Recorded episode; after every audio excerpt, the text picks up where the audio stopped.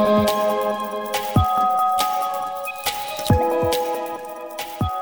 Hola a todos y bienvenidos a Diario Runner. Yo soy Pedro Moya, creador de palabraderunner.com. Me podéis encontrar también en Instagram como Palabra de Runner. Y en este podcast hablamos de entrenamiento, material, tecnología, aplicaciones deportivas y experiencias desde el punto de vista de un corredor popular más. Bueno, pequeña actualización primero antes de ir con el tema del episodio. Actualización sobre el tema de la San Silvestre para este fin de año. Ya somos más de 270 personas inscritas, así que si todavía no lo has hecho, te animo a que lo hagas. Tienes el enlace en las notas del episodio. Y bueno, en el episodio de hoy os voy a contar un poco cómo he estado jugándomela, más o menos, comiendo mal a propósito, antes de, días fuertes, de cuando he hecho carreras en solitario, eh, los apretones estos que he hecho durante las últimas semanas y test, pues he estado jugando con mi estómago un poco, comiendo mal, como digo, a propósito, para ver qué tal me sentía y de cara a cambiar algunas cosillas en el futuro. Siempre repetimos eso de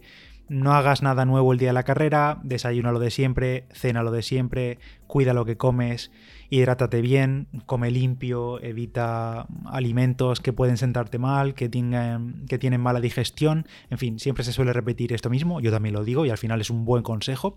pero eh, yo he decidido cambiarlo, he decidido darle la vuelta. Y hace unas semanas, hace durante los últimos dos meses más o menos, cuando podía correr bien y podía correr rápido,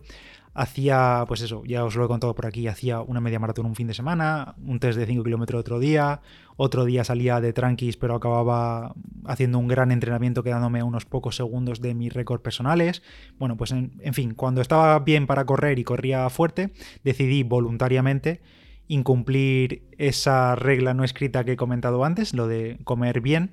y probar a comer mal, eh, guarradas, eh, malos alimentos las horas previas a uno de esos esfuerzos grandes, digamos. Uno de esos días que me tomaba como carrera, pues los días previos o el día previo comía mal a propósito a ver qué tal me, sentaba. Y bueno, me explico. En condiciones normales, eh, en un año normal en el que hay carreras y nos ponemos un dorsal un fin de semana así y otro también, pues desde siempre, yo siempre he solido cuidar bastante lo que como cuando se acerca una carrera. Los días previos, el día antes, lo típico de, al menos en mi caso, correr solo, eh, comer solo arroz blanco con un poco de atún, cero salsas, eh, nada, eh, pasta, un plato de pasta así un poco sosaina. Ya lo sé, es un poco triste esto, pero la verdad es que yo prefiero llevarlo así, soy un poco cabezote en ese sentido y siempre he llevado mal lo de comer cualquier cosa antes de una carrera. Hay gente que tiene la facilidad de irse de comida con los amigos el día antes y luego el día siguiente correr perfecto y no tener ningún problema ni nada de eso. Pero en mi caso prefiero no jugármela con el estómago porque alguna vez lo he pasado un poco mal o simplemente no me ha sentado algo bien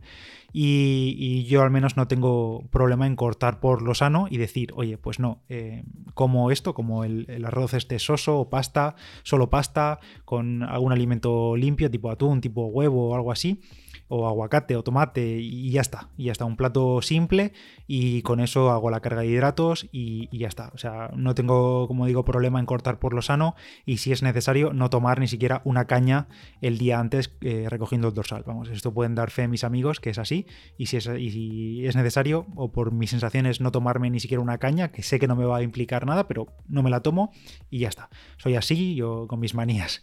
Pero bueno, dicho esto, en septiembre o así eh, pensé, mira, oye, como no tenemos carreras, no hay objetivos reales, no hay presión por cumplir, digamos, un, pues un objetivo. ¿Y si pruebo hacer todo lo contrario? O sea, si en lugar de comer hiper limpio, simple y demás, como guarrerías el día antes y a ver qué tal, a ver qué tal me sienta, pues eso hice, eso he hecho durante los últimos dos meses, no siempre, obviamente no todos los días, digo antes de, de cuando he hecho alguna media o he hecho alguna carrera así, un entrenamiento muy muy fuerte en fin de semana. He estado comiendo el día antes, pues guarradas y haciendo literalmente carga de hidratos, pues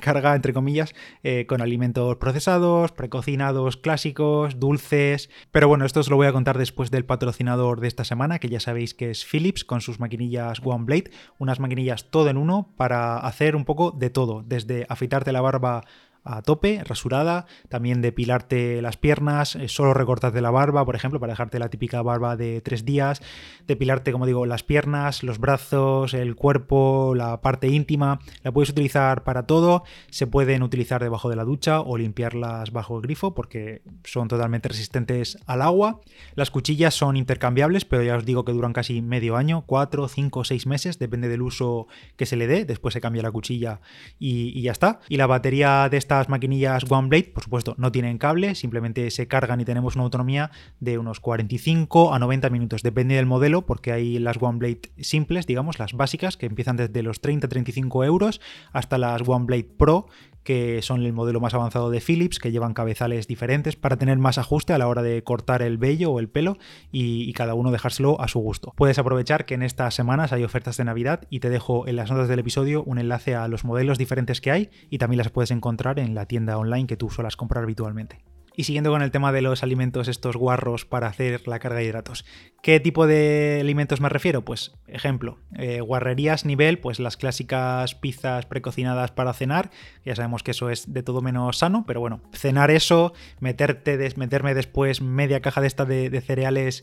de esos que son rellenos de leche o rellenos de chocolate, que esos ya sabéis cuáles os digo, que son pura droga, o sea, eso debería prohibirse, pues hacer eso, meterte en media caja de eso, que es una guarrada tremenda y te deja el estómago hecho polvo, pues eso, meterme de eso, eh, gofres de estos que se hacen en 20 segundos en el microondas, paquetes de galletas, vamos, guarradas, dulces, eh, hidratos malos, precocinados, vamos, eh, todo lo que no es real food, como venga Carlos Ríos, como me escuche Carlos Ríos, se va a reír un rato, pero bueno, eso, ya sabéis a qué tipo de cosas me refiero, e incluso luego al día siguiente, cuando, iba a salir, nada de hacer una mini carga así con tomarte, lo típico de tomarte plátano o avena o algo así antes de la carrera, no, no, nada tampoco, solo un café y sin ningún tipo de, carga, eh, además eso lo combinaba con durante el esfuerzo, incluso en carreras cortas, en el 5 kilómetros por ejemplo no lo hice, pero en las medias y demás sí lo hice de meterme una dosis mayor de maltodextrina o de geles durante en plan 60 o 70 gramos de hidratos eh, de ese tipo. Y aunque esto es lo de menos, porque sé que esas cantidades de hidratos durante la actividad las aguanto bien, porque las he probado y en rodillo y en cinta lo he tomado y me sienta bien, era más para testear cómo me, iba a funcionar la unión de esas bebidas, digamos, sintéticas con las comidas guarras previas. O sea, cómo, cómo le iba a sentar a mi estómago todo esa mezcla, ese bombo de cosas.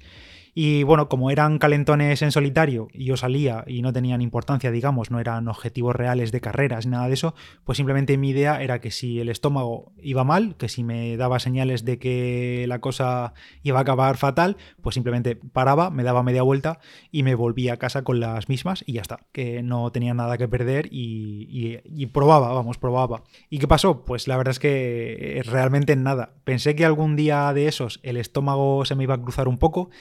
porque, bueno, quizás notaba al principio de las salidas que, no sé, me notaba rarillo el estómago, algo normal por otra parte, pero finalmente siempre de todas esas salidas que hice las acabé finalizando y además con buenos tiempos, como ya os he contado, y lo que sí que noté sin duda es que tenía una mayor sensación de hinchazón general al comer todas esas mierdas y también más, más pesadez a la hora de salir, peor digestión en general, pero bueno, algo normal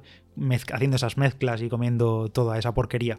Sin embargo, hay algo que no he podido testear y que me hubiese gustado, pero creo que eh, no puedo poner a prueba, aunque quisiera, que son los nervios típicos precarrera. O sea, por muy importante que sea un test que tú tengas preparado que yo tenga preparado para un fin de semana, por muchas ganas que tenga de hacer un entrenamiento fuerte, fuerte una media o lo que sea, cualquier cosa que yo pueda tener planeado, ninguna de esas situaciones puede compararse con los nervios o con el hype que se siente cuando, cuando te quedan solo unas pocas horas para correr una carrera real, para ese momento en el que sabes que te tienes que poner un dorsal, para correr una carrera que, para la que llevas entrenando X semanas o X meses y que ahí es donde lo tienes que dar todo. Eso obviamente no lo puedo igualar eh, con los test estos o los calentamientos en fin de semana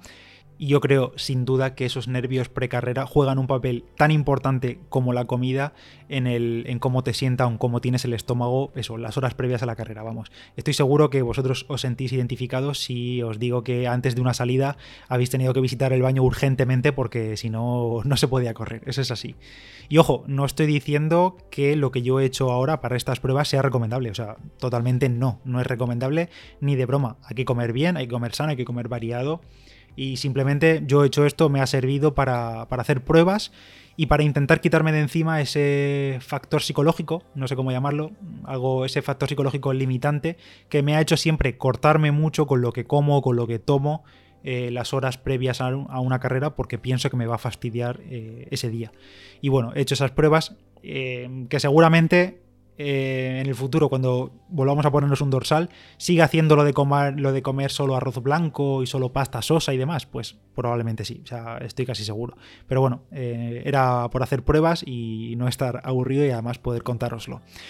¿Y vosotros, habéis hecho alguna vez este tipo de pruebas? ¿O tenéis algún tipo de comida clásica precarrera que es la que utilizáis siempre porque sabéis que os funciona bien? Si es así, contadme, dejádmelo en los comentarios del podcast, en iVoox o por redes sociales o por el grupo de Telegram. Y oye, que hace tiempo que no lo pido, si tenéis un ratillo y escucháis esto desde un iPhone o de un iPad o algo así, podéis dejar una valoración del podcast en Apple Podcast porque se agradece muchísimo. Las estrellas que vosotros queráis, podéis dejar un comentario si creéis que hay algo que mejorar del podcast y como digo, se agradece muchísimo. Gracias de nuevo a Philips por patrocinar esta semana de episodios. Yo soy Pedro Moya, palabra de runner en Instagram y nos escuchamos en el siguiente. Adiós.